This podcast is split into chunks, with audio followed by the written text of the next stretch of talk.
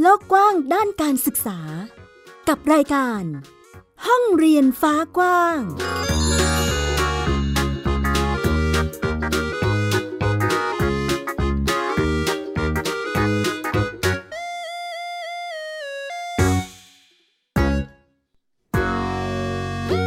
สวัสดีค่ะ ต้อนรับคุณผู้ฟังทุกท่านเข้าสู่รายการห้องเรียนฟ้ากว้าง กลับมาพบกับมิวไอยดาสนศรีเช่นเคยนะคะ ที่นี่ www.thaipbspodcast.com ค่ะ ยังคงนำเอาเรื่องราวข่าวสารด้านการศึกษามาอัปเดต และเล่าสถานการณ์ต่างๆ ให้คุณผู้ฟังได้รับฟังกันเช่นเคยนะคะ นอกจากเว็บไซต์แล้วเรายังสามารถรับฟังได้ผ่านทางแอปพลิเคชันของเรา กับ Thai PBS Podcast ค่ะ ดาวน์โหลดได้ทั้งระบบ iOS แล้วก็ระบบ Android อยเลยนะคะ จะได้ง่าย และก็สะดวกยิ่งขึ้นในการรับฟังข่าวสารต่างๆ นั่นเองค่ะ ห้องเรียนฟ้ากว้างวันนี้ติดตามบรรยากาศการเปิดเทอมของหลาย ๆ โรงเรียนนะคะ คุณผู้ฟังที่ทยอยเปิดเทอมในช่วงกลางเดือนนี้นะตั้งแต่วันที่ 15-16 พฤศจิกายนที่ผ่านมา หลังจากที่ ดูสถานการณ์กันอยู่นะคะ ไม่ได้เปิดพร้อมกันตั้งแต่วันที่ 1 พฤศจิกายนที่ผ่านมาเหมือนโรงเรียนอื่น ๆ ที่เปิดไปก่อนหน้านี้แล้ว ตอนนี้เริ่มมีเปิดแล้ว บรรยากาศจะเป็นอย่างไรติดตามค่ะ รวมไปถึงอีกหนึ่งประเด็นที่ถูกพูดถึงกันมาอย่างยาวนานต่อเนื่องจากสัปดาห์ที่แล้วที่เราได้พูดคุยกันไป กรณีของคุณครูท่านหนึ่ง ที่ขอลาออกจากการเป็นข้าราชการครูนะคะ เนื่องจากว่า ทำเอกสารมากจนเกินไป จนนำมาสู่แฮชแท็กทำไมครูไทยอยากลาออก ประเด็นนี้ติดตามกับพวกเราในรายการห้องเรียนฝากว้างค่ะ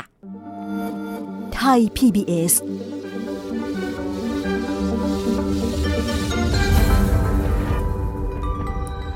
ในช่วงแรกนี้จะพาไปติดตามบรรยากาศการเปิดเทอมของน้องๆนักเรียนในหลาย ๆ พื้นที่นะคะที่เริ่มทยอยเปิดกันตั้งแต่วันที่ 15-16 ที่ผ่านมาแล้วนะคะ อย่างโรงเรียนในสังกัดเมืองพัทยาระดับมัธยมศึกษาเองก็มีการเปิดภาคเรียน วันแรกไปตั้งแต่วันที่ 16 พฤศจิกายนที่ผ่านมาค่ะ หลังจากที่นักเรียนเนี่ยได้รับวัคซีนกว่าร้อยละ90 แล้ว แล้วก็พร้อมเน้นเรียนแบบกลุ่มเล็ก ๆ นะคะ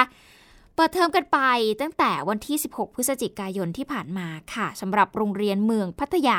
5 บ้านเนินพัทยาเหนือ และก็โรงเรียนเมืองพัทยา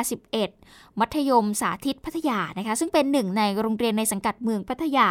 ที่ได้รับการอนุญาตให้มีการเปิดทำการเรียนการสอนที่โรงเรียนได้ ในระดับมัธยมศึกษาตอนต้นและตอนปลายค่ะ จากทางคณะกรรมการ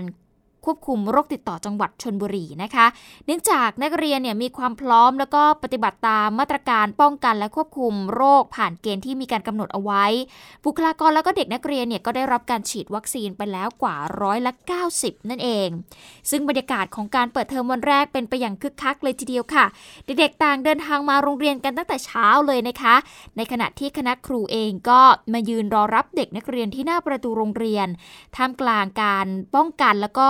การควบคุมโรคอย่างเข้มงวดเลย เพื่อที่จะป้องกันการแพร่ระบาดของเชื้อไวรัสโควิด -19 นะคะ โดยมีการจัดจุดคัดกรองเอาไว้ มีการวัดอุณหภูมินะคะแล้วก็ให้คำแนะนำเด็กนักเรียนล้างมืออย่างถูกวิธี โดยการเรียนการสอนของโรงเรียนในสังกัดเมืองพัทยาทั้ง 11 โรงเนี่ยก็จะเป็นการจัดการเรียนการสอนแบบกลุ่มเล็กๆนะคะ ห้องเรียนละ 25 คนนั่นเอง นางสาวนฤมลอินทรพงศ์ผู้อำนวยการโรงเรียนเมืองพัทยา 5 บ้านเนินพัทยาเหนือ บอกว่านักเรียนเนี่ยที่มาโรงเรียนนะคะจะต้องได้รับการฉีดวัคซีนมาแล้วครบ 2 เข็ม แล้วก็จะต้องได้รับการตรวจ ATK ซึ่งเป็นผลตรวจ ATK ของนักเรียนโรงเรียนเมืองพัทยา 5 เมื่อวันที่ 15 พฤศจิกายน อันนี้ต้องมีผลเป็นลบทั้งหมดนะคะอีกทั้งโรงเรียนเนี่ยได้มีการจัดการเรียนการสอนด้วยการยึดตามหลัก 6 มาตรการหลัก และก็ 6 มาตรการเสริม ที่ทางกระทรวงศึกษาธิการกำหนดมาให้นะคะ แล้วก็เน้นเป็นหัวใจสำคัญเลยก็คือเรื่องของการเว้นระยะห่าง สวมหน้ากากอนามัย ล้างมือบ่อยๆ รักษาความสะอาดในโรงเรียนทุกจุด และก็มีการจัดการเรียนการสอนแบบกลุ่มขนาดเล็ก ลดการรวมกลุ่มกันนั่นเองค่ะ นี่คือจังหวัด ชนบุรีนะคะ คุณผู้ฟังในสังกัดเมืองพัทยานั่นเอง แล้วก็มีโรงเรียนหลายแห่ง ในจังหวัดพิษณุโลกก็เปิดเรียนแล้วเช่นเดียวกันค่ะ มีการป้องกันโรคอย่าง เต็มขั้นเหมือนกันนะคะ อย่างมาตรการต่างๆที่นำมาใช้เนี่ยก็เรื่องของการเว้นระยะห่างเนี่ยเอามาใช้ในการเรียนการสอนของทางโรงเรียนศึกษาวิทย์ ที่อำเภอนครไทยจังหวัดพิษณุโลก ซึ่งมีการเปิดเรียนไปที่เรียบร้อยแล้วนะคะก็คือเปิดแบบออนไซต์นั่นเอง เช่นเดียวกับที่โรงเรียนชาติตรการวิทยาที่อำเภอชาติตรการนะคะ ทางโรงเรียนเนี่ยก็มีการแบ่งนักเรียนออกเป็น 2 กลุ่ม เพื่อที่จะสลับกันมาเรียนแบบออนไซต์พร้อมกับสุ่มตรวจคัดกรองหาเชื้อโควิด -19 ของนักเรียนคุณครูจำนวนร้อยละ10ด้วยชุดตรวจ ATK ซึ่งก็พบว่าผลเนี่ยเป็นลบทั้งหมดนะคะ ขณะที่นายลือชัยชูนาคาค่ะศึกษาธิการจังหวัดพิษณุโลก แล้วก็คณะเนี่ยมีการเดินทางไปตรวจสอบความเรียบร้อยในการเปิดเรียนวันแรกด้วยนะคะซึ่งก็มีโรงเรียน 16 แห่งด้วยกันในพื้นที่ 9 อำเภอของทางจังหวัดพิษณุโลกที่มีการเปิดเรียน โดยเน้นย้ำให้ทางโรงเรียนเนี่ยรักษามาตรการป้องกันโรคอย่างเข้มงวดนะคะ ถ้าหากพบผู้ติดเชื้อให้โรงเรียนดำเนินการตามแผนเผชิญเหตุของโรงเรียนอย่างเคร่งครัดเลย แม้จะมีโรงเรียนหลายแห่งเปิดทำการเรียนการสอนแล้ว แต่ว่าในเขตเมืองพิษณุโลกจำนวน โรงเรียน 12 แห่งด้วยกันเนี่ยอย่างเช่นโรงเรียนอนุบาลพิษณุโลก โรงเรียนจากการบุญ แล้วก็โรงเรียนพิษณุโลกพิทยาคม อันนี้เนี่ยยังไม่เปิดนะคุณผู้ฟังมีการประกาศเลื่อนการเรียนแบบออนไซต์ออกไปก่อนนั่นเองค่ะเช่นเดียวกับโรงเรียนในจังหวัดอุทัยธานี เปิดเรียนแล้วเป็นที่เรียบร้อย แล้วก็แบ่งนักเรียนออกเป็น 2 ชุดเหมือนกันนะคะ เพื่อที่จะลดความแออัด ขณะที่คุณครูกระตุ้นการเรียนรู้ด้วยการแต่งกายเป็นซูเปอร์ฮีโร่นะคะมาต้อนรับนักเรียนในช่วงวันเปิดเทอมนั่นเองค่ะ ซึ่งคุณครูโรงเรียนชุมชนบ้านทุ่งนา หมู่หนึ่งตำบลเขาบางแกรกอำเภอเมืองหนองฉาง จังหวัดอุทัยธานี แต่งชุดสไปเดอร์แมนค่ะ เป็นฮีโร่ตัวหนึ่งที่เรียกได้ว่าเด็กๆ น่าจะรู้จักกันเป็นอย่างดี มายืนรอรับเด็กนักเรียนเปิดเทอมใหม่ เพื่อที่จะใช้เป็นรูปลักษณ์ตัวละครในหนังฮีโร่ขวัญใจเด็กๆ เนี่ย มาดึงดูดความสนใจเด็กๆ ในช่วงที่ห่างหายจากการไปโรงเรียนมาระยะหนึ่งนะคะ ให้เกิดความสนใจแล้วก็กระตือรือร้นที่จะไปโรงเรียน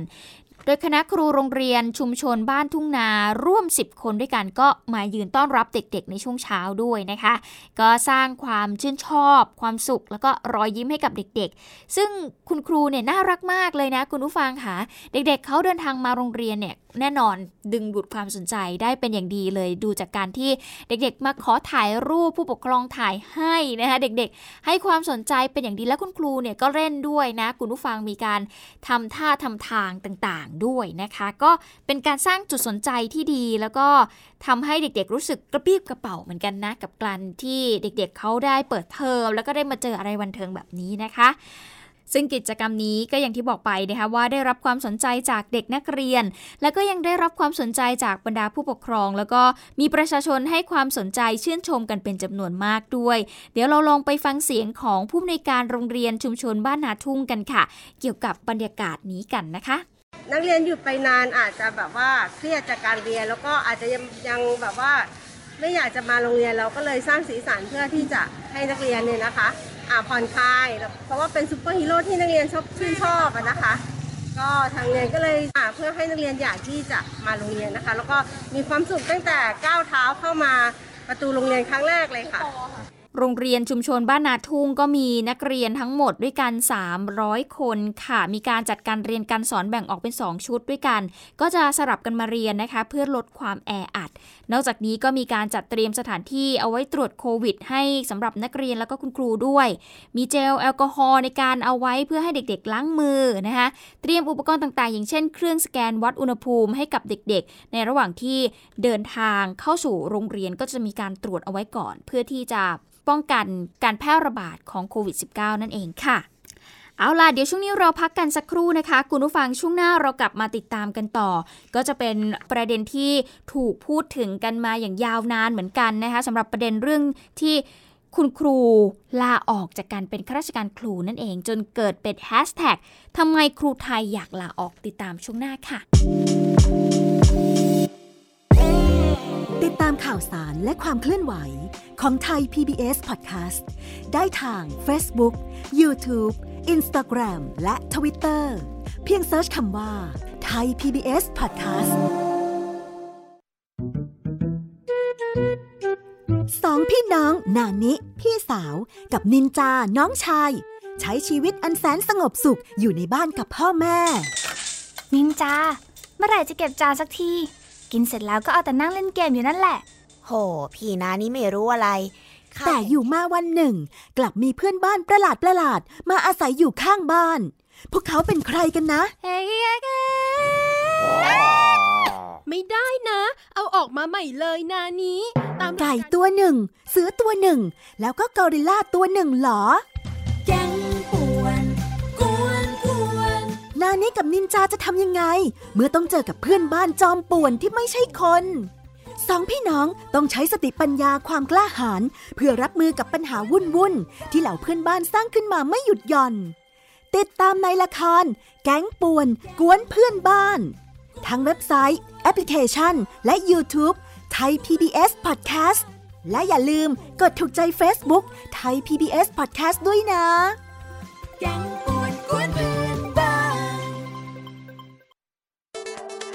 อัปเดตสถานการณ์รอบโลก ประเทศจีนนี่เราทราบกันดีนะคะว่าเป็นประเทศที่จะมีปัญหาเรื่องความสมดุลของประชากร คนที่ได้รับความสนใจจากวิกฤตในครั้งเนี้ยก็คือนายกรัฐมนตรีนิวซีแลนด์ เรื่องราวสีสันจากต่างแดน ก็มีช่อง YouTube เป็นของตัวเองใช้ชื่อว่าครัวคุณยาย รายชื่อของคุณหมอพยาบาล แล้วก็นักวิทยาศาสตร์จำนวนไม่น้อยอยู่ในรายชื่อผู้ทรงอิทธิพลนะ รัฐบาลของไต้หวันเนี่ยกำลังพิจารณา เพื่อเปิดการท่องเที่ยวครั้งใหม่ หน้าต่างโลก โดยทีมข่าวต่างประเทศไทย PBS ทุกวันจันทร์ถึงศุกร์ 12 นาฬิกา ทางไทย PBS Radio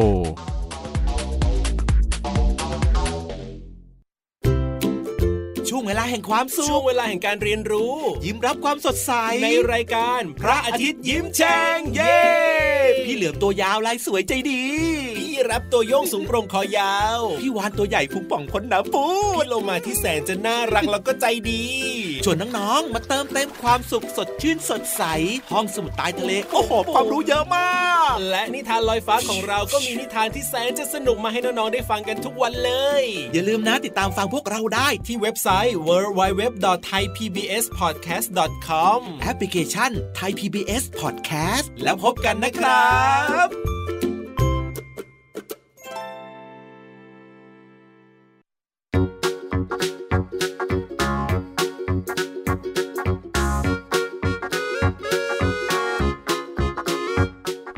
กกว้างด้านการศึกษา กับรายการ ห้องเรียนฟ้ากว้าง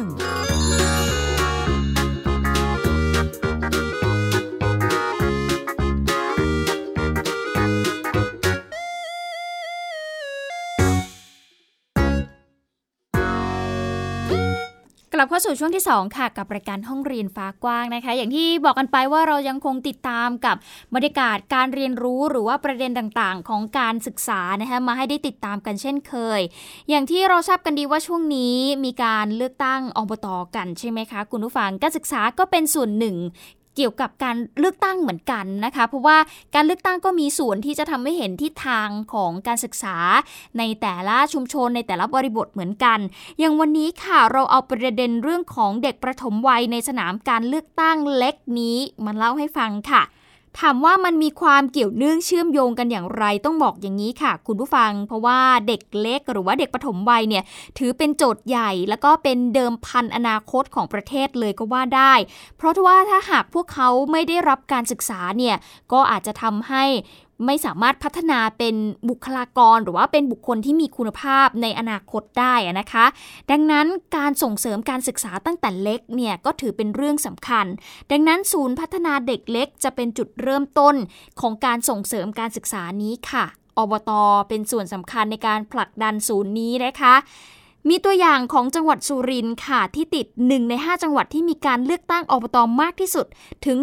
144 แห่ง ภายใต้บริบทเมืองช้างใหญ่นี้ แล้วก็เป็นแหล่งเกษตรกรรมโซนอีสานใต้ นอกจากคนในท้องถิ่นจะหวังจากการเลือกตั้งอบตในครั้งนี้ เพื่อที่จะไปช่วยฟื้นฟูความเป็นอยู่แล้วเนี่ย เรื่องของการพัฒนาศูนย์เด็กเล็กใกล้บ้านยังเป็นอีกประเด็นสำคัญที่พวกเขาไม่อยากให้มองข้ามค่ะ เพราะว่าการศึกษาของลูกหลานเนี่ยถือว่าเป็นเรื่องสำคัญ และก็เป็นโอกาสสำหรับหลาย ๆ ครอบครัวที่อาจจะมีฐานะ ที่อาจจะไม่ดีมากนัก ไม่สามารถมีศักยภาพที่จะส่งลูกหลาน ไปเรียนเนอร์เรี่ในหรือว่าในโรงเรียนที่อยู่ในตัวเมืองหรืออะไรก็แล้วแต่ การมีศูนย์เด็กเล็กมา support ตรงนี้ ถือว่าเป็นเรื่องที่ดีสำหรับพวกเขา เราจะไปติดตามประเด็นนี้กับคุณออนซินีอมอนโมรี ลงพื้นที่ไปติดตามเรื่องนี้กันค่ะ ค่าเหนื่อยและความหวังทั้งปีที่ฝากไว้กับราคาข้าวไม่ให้ตกต่ำยิ่งกว่าเดิม หลังเก็บเกี่ยวรอบนี้ ชาวนาในตำบลเมืองลิงอำเภอจอมพระจังหวัดสุรินทร์ต่างม่วนอยู่กับการเร่งตากข้าว แต่ใจก็ยังพวงกับลูกหลาน ถ้าให้เขาไปเล่นที่อื่น ก็มันก็เป็นห่วง ก็ก็ต้องดูแลที่บ้านก็ดูแลให้เราอยู่กับสายตาของยาของตาของยาย วันหยุดริมทางเป็นทั้งที่พักเหนื่อยและเลี้ยงเด็กๆ ซึ่งเกือบทั้งหมดเลี้ยงดูโดยปู่ย่าตายาย เพราะพ่อแม่ไปเป็นแรงงานรับจ้างต่างถิ่น แต่วันจันทร์ถึงศุกร์พวกเขายังมีทางเลือกรองรับลูกหลานเด็กเล็กที่วางใจได้ แม้ตำบลเมืองลิงจะอยู่ห่างจากอำเภอจอมพระราวๆ 15 กิโลเมตรค่ะ แต่ถ้าดูจากสภาพบริบทชุมชนทั้ง 18 หมู่บ้านค่ะ ก็จะเห็นว่าในรัศมีไม่เกิน 10 กิโลเมตรจากตัวชุมชนเองก็จะมีศูนย์เด็กเล็กตั้งอยู่นะคะ จนถึงตอนนี้ค่ะ ในพื้นที่มีศูนย์พัฒนาเด็กเล็กอยู่ถึง 7 แห่งด้วยกัน ตัวเลขนี้กำลังจะบอกว่าชาวชุมชนที่นี่ให้ความสำคัญกับการพัฒนาแหล่งเรียนรู้ที่ใกล้ตาใกล้ใจ หนึ่งในนั้นก็คือศูนย์พัฒนาเด็กเล็กบ้านกรูดหนองซำค่ะ เข้าสัปดาห์ที่ 3 แล้วที่ศูนย์พัฒนาเด็กเล็กบ้านกรูดหนองซำกลับมาทำหน้าที่ดูแลเด็กวัย 2-4 ขวบทั้ง 34 คน หลังปิดยาวกว่า 3 เดือนจากสถานการณ์ระบาดของโควิด -19 ใกล้จะถึงนาข้าวหรือยังคะถึงหรือยังคะสภาพแวดล้อมในชุมชน คือพื้นที่เรียนรู้ร่วมกันของเด็กๆ อย่างวันนี้พวกเขาได้สัมผัสรวงข้าวที่เห็นตั้งแต่เริ่มหวานไถ ข้าวยังเป็นรากฐานและหล่อเลี้ยงชีวิตคนในชุมชน ตั้งแต่รุ่นบรรพบุรุษ นี่เป็นกิจกรรมส่วนหนึ่งที่ศูนย์ตั้งใจบ่มเพาะให้เด็กๆ ได้เรียนรู้ ปรับตัว และเข้าใจสิ่งแวดล้อมบ้านเกิด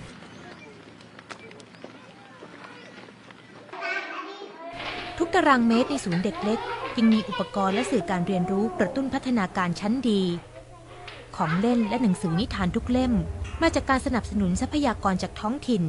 ที่ให้อิสระครูเลือกสรรสิ่งที่ตรงความต้องการเด็กแต่ละวัยมากที่สุด พวกสื่อการเรียนรู้รายหัวอย่างเงี้ยค่ะเขาจะมีจัดสรรงบประมาณมาให้ แต่ที่นี่ดีตรงที่ว่ามีจัดสรรงบประมาณมาให้ แต่ให้ครูได้มีสิทธิ์ได้เลือกของที่จะจัดในการเรียนรู้นะคะว่าคุณครูต้องการแบบไหน แล้วก็เหมาะกับเด็กวัยสองถึงสี่ปีในศูนย์เด็กเล็กนะคะ เราก็จะสามารถเลือกได้ว่าสื่อของ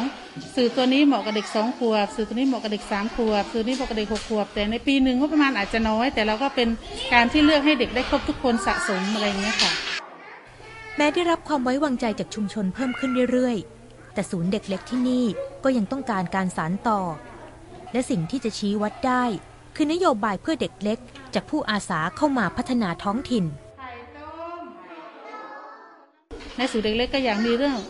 ประกันสุขภาพที่มาให้เด็กก็คือมาสู่เด็กเล็กเราเขาอุดหนุนมาดูแลหมดแล้วใช่แปรงฟันที่อะไรอย่างเงี้ยค่ะ มีทุกอย่าง แต่บางทีสุขภาพเด็กในบางครั้งเราต้องเบิกจ่ายโดยที่คุณพ่อคุณแม่อะไรอย่างเงี้ยค่ะ แต่ถ้ามีประกันสุขภาพเข้ามา เราก็จะได้แบบว่าเออท่วงใช้ได้ทันท่วงทีเผื่อมีอุบัติเหตุมีอะไรอย่างเงี้ยค่ะก็ส่วนใหญ่เด็กก็ท้องถิ่นก็ดูแลเรื่องนมเรื่องอาหารเรื่องอะไรอย่างนี้นะครับส่วนสีส่วนอะไรที่ที่ที่อยากให้เด็ก แบบมีพัฒนาการมากกว่านี้ ผมก็อยากอยากจะให้ส่งเสริมบ้าง อย่างเช่นส่งเสริมตามวิถีของชุมชน สิ่งแวดล้อมอย่างเงี้ยครับ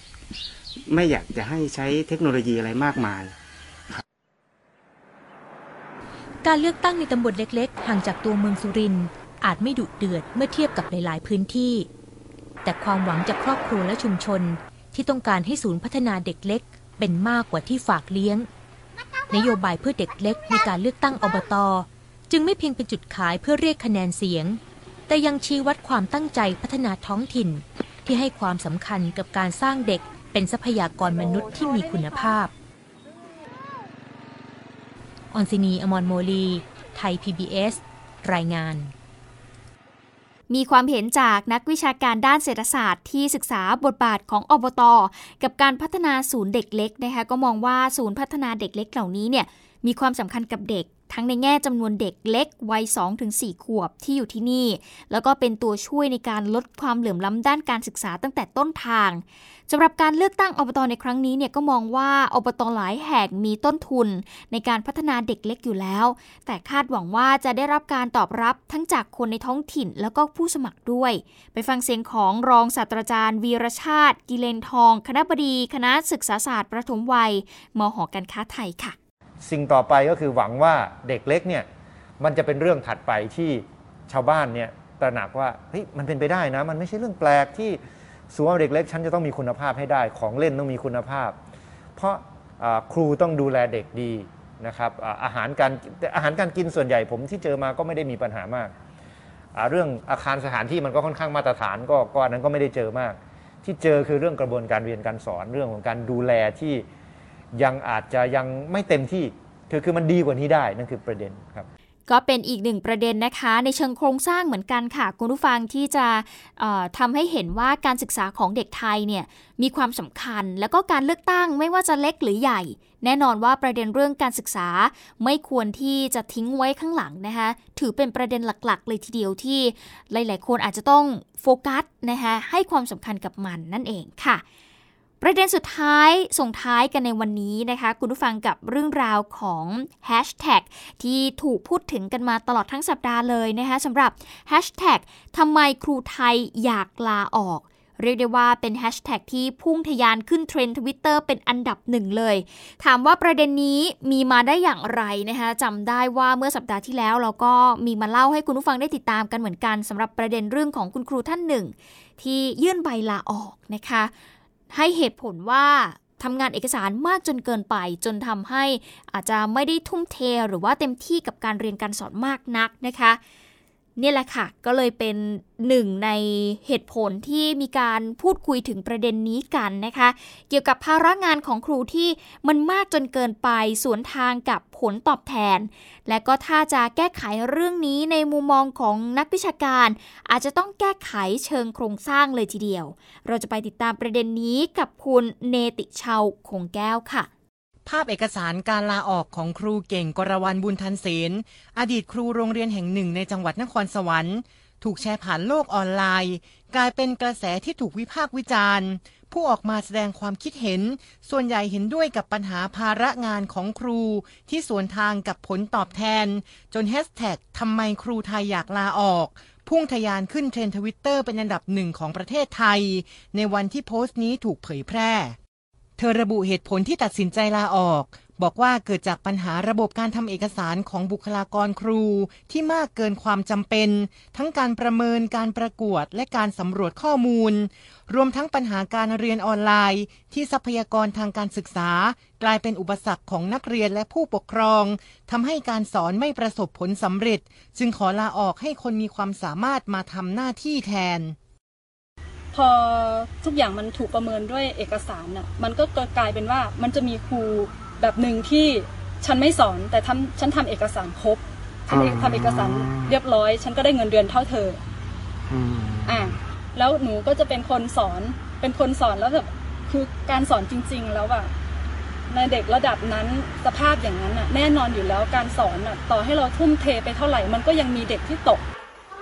อีกกรณีที่ถูกพูดถึง คือนางสาวพรพิมลศรีพลนอก ครูผู้ช่วยโครงการครูคืนถิ่น โรงเรียนวัดเกตแก้วจังหวัดสระแก้ว ซึ่งเป็นโรงเรียนขนาดเล็ก มีนักเรียนทั้งหมด 40 คน เพิ่งบรรจุเป็นข้าราชการครูได้เพียงหนึ่งปี แต่มีเอกสารคำสั่งแต่งตั้ง ให้ทำหน้าที่ 4ตำแหน่ง เพราะทั้งโรงเรียนเหลือครูเพียงสองคน ได้ได้คุยกับครูแต่ละวิชาหรือยังว่าเขาว่าขณะที่กลุ่มครูขอสอนที่เคยออกมาขับเคลื่อนประเด็นปัญหาของระบบการศึกษา ระบุว่าปัญหานี้กำลังสะท้อนการจัดสรรงบประมาณของประเทศ ที่ไม่เอื้อประโยชน์ให้ครูจัดการสอนได้อย่างมีประสิทธิภาพ ถ้าโครงสร้างของการศึกษาเนี่ยเราเอาผู้เรียนเป็นศูนย์กลางจริง ๆ อย่างที่พูดกันคำสวยหรูเนี่ยนะแล้วเราก็จะมองเห็นว่าคนที่ใกล้นักเรียนและทำงานกับนักเรียนคือครู แล้วกลไกที่เหลือค่อยมาคิดว่าทำยังไงถึงจะสนับสนุนครู แต่ไม่ใช่เอาโครงสร้างทั้งหมดเนี่ยมาครอบแล้วกดทับครูกับนักเรียนอีกทีหนึ่งแล้วทำกำหนดทุกอย่างให้เป็นอย่างที่ต้องการ ดังนั้นเนี่ยทำอย่างไรที่จะกระจายอำนาจในการตัดสินใจกระจายทรัพยากร แล้วก็ให้คุณค่าบทบาทของครูในฐานะที่เป็นนักวิชาการ วัฒนธรรมองค์กรของกระทรวงศึกษาเนี่ยจึงเป็นวัฒนธรรม องค์กรที่เกี่ยวข้องกับเรื่องการรายงาน การจัดทำเอกสารนะครับ ถามว่าประโยชน์มันเกิดขึ้นไหม ในขณะที่คุณใช้ทรัพยากร ใช้กระดาษ ใช้เงิน ใช้การรายงานใช้อะไรต่าง ๆ เนี่ย มันกินเกินครึ่งของตัวงบประมาณอีกแต่ตัวเด็กเนี่ย ตัวเด็กที่เกิดขึ้นเนี่ย ถูกไหมครับ คุณเห็นไหมคุณภาพมันตกลงทุกปี แนวทางการแก้ปัญหาระยะยาว กรรมการภาคประชาสังคม เสนอให้ปรับลดการทำงานระบบเอกสาร เปลี่ยนมาใช้ตัววัดประเมินผลผ่านพัฒนาการด้านการศึกษาของนักเรียน เพื่อให้ครูได้มีเวลาอยู่กับนักเรียนให้มากที่สุด ในดิชาวคงแก้วไทย PBS รายงานก็เป็นอีกหนึ่งเรื่องราวที่เรานำมาฝากกันในวันนี้นะคะ ทั้งหมดนี้คือห้องเรียนฟ้ากว้างที่นำมาให้คุณผู้ฟังได้ติดตามกันค่ะ ทั้งบรรยากาศการเปิดเทอมของโรงเรียนในหลาย ๆ พื้นที่นะคะที่เริ่มทยอยเปิดเทอมกันแล้ว เพราะว่ามีความพร้อมนั่นเอง รวมไปถึงประเด็นอื่น ๆ ที่เกิดขึ้นในรอบสัปดาห์ที่ผ่านมาด้วยค่ะ วันนี้หมดเวลาแล้วติดตามกันได้ใหม่ในสัปดาห์หน้า มิวไอราสนศรีขอตัวลาไปก่อน สวัสดีค่ะ ติดตามรายการได้ที่ www.thaipbspodcast.com แอปพลิเคชัน Thai PBS Podcast รือฟังผ่านแอปพลิเคชัน Podcast ของ iOS Google Podcast Android Podbean SoundCloud และ Spotify ติดตามความเคลื่อนไหวของรายการและแสดงความคิดเห็น โดยกดถูกใจที่ facebook.com/thaipbspodcast